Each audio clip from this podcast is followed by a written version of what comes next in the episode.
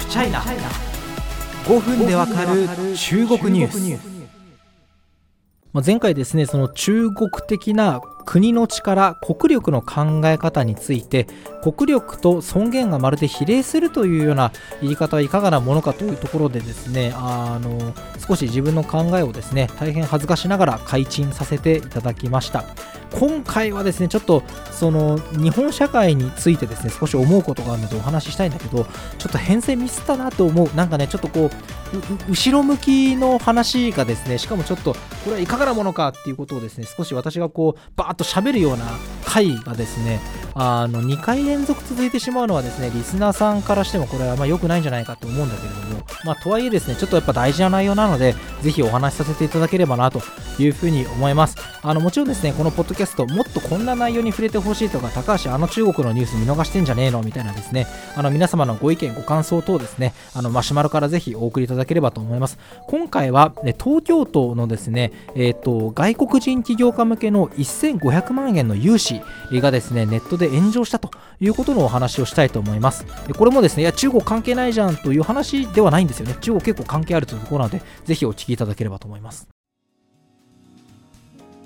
あの東京都の外国人向け融資と言われても何のことっていうふうにあのなる方が多分ですね大半だと思いますのでちょっと説明させてください。えっと、これどういうことかっていうと東京都が今年度から始めた制度でしてあの東京都って、まあ、あのスタートアップをですねたくさん誘致して、まあ、スタートアップのこうハブとなる都市を目指したいんですよ、まあ、あのシリコンバレーみたいなものを目指してるんですかね。あるいは Web3 とかいうとドバイとか今有名ですけどねシンガポールとか、まあ、そういうものに続きたいのかもしれませんけれども、まあ、その一環として、えー、まあ、東京で創業する外国人の方最大1500万円融資しますよというような制度を作ったわけです。それがですね、SNS で非常に炎上したわけですよね。まあ、理由は2つありまして、なんで外国人だけ優遇するんだよと、日本人差別だというようなもの。もう一つは、外国人にお金渡したら、中国に持ち逃げされるだろうという指摘が上がったわけで、このハフポストっていう私メディアにいるんですけど、まあ、メディアとしてですね、東京都に取材したところ、抗議電話も寄せられているというような情報があったということです。まあ、これについて思うことをいろいろお話しさせていただければと思います。まず一番最初、日本人差別だという指摘は、えファクトとして誤っているということですね。あのまあ、この私が今紹介した制度は確かに外国人の方しか使えませんけれども、日本人がですね使える制度というのは他にもありまして、えそちらの方が金利、ね、あの何回か前に金利のお話ししましたけれども、つけて返す利子が低いということなので、あの全然あの外国人優遇じゃありません。あの日本の方にもですねあの支援メニューというのは、まあ、あの東京都なりに充実させているということことでした。でもう一つ、中国に持ち逃げされるという指摘の点でございます。これが今回の本題なんですが、どどういうことなんですかね。よよくわからんのですよ、そのあのネットの指摘を拝見しても、あのまあ、東京都に取材したハフポストの記事を見ても、ですね、えっと、どどうしてこういう指摘が出るのかがよくわからないということです。あのもちろんあの私、金融の専門家ではないですし、多分お聞きにいただいている方、あのビジネスパーソンの方が年齢構成的に多いので、私よりこう金融についてお詳しい方、ね、あの山ほどいらっしゃると思うんですけど、そのリスクのない融資って基本的にないじゃないですか。あのねまあ、貸し倒れとか、まあね、あの不良債権化するリスクというものを常に融資というのはあの背負ってるわけですよね。問題はその不良債権率っていうのをどれだけ抑えるかっていうところが非常に大事なのであってでしかもあの貸し倒れする人っていうのは別に日本人だから貸した1500万円が利子付きで返ってくる中国人だから持ち消されるっていうのはそれは偏見ですよね。もちろん融資には審査があります。これは東京都のですね外部相談窓口にまず事業計画書を持ってきてもらいます。それを中小企業診断士が見ます。見ていけそうだねってなったら、東京都の政策企画局というところに出します。で、政策各局のところで OK が出たところ、今度は金融機関が見ます。もうまさにプロ中のプロですね。事業計画を見るプロ中のプロが見て、あ、これならあいけそうだねということならば、最大で1500万円が貸し出されるということです。あのこれはですね、あの資金調達というと、まあ、 debt と equity なんてものがありますけれども、よくね、あのベンチャーキャピタルとかの人がやってるのは equity って言って、まあ、あの最悪事業が失敗しても返さなくていいよってものなんですけども、あのこれはデッドですね。あのお金を貸しますってことなので、あのダメだダメでもちゃんと返さないといけないんですけれども、まあ、ただまあこれは無担保でやってるというのが一つのまあ議論のもとかなというふうに思います。で普通は家とか土地とかをね、まあ、あの担保に設定してあの手元に現生ないんだったらそこから持ってくでみたいな話になるわけですけれども今回は担保しないということです。これ東京都はですねそもそも創業期、まあ、これから事業をやりますというところを想定しているということなので創業期の企業は担保となる土地や建物を所有していないことが多い担保を求めれば支援することこと自体が難しいと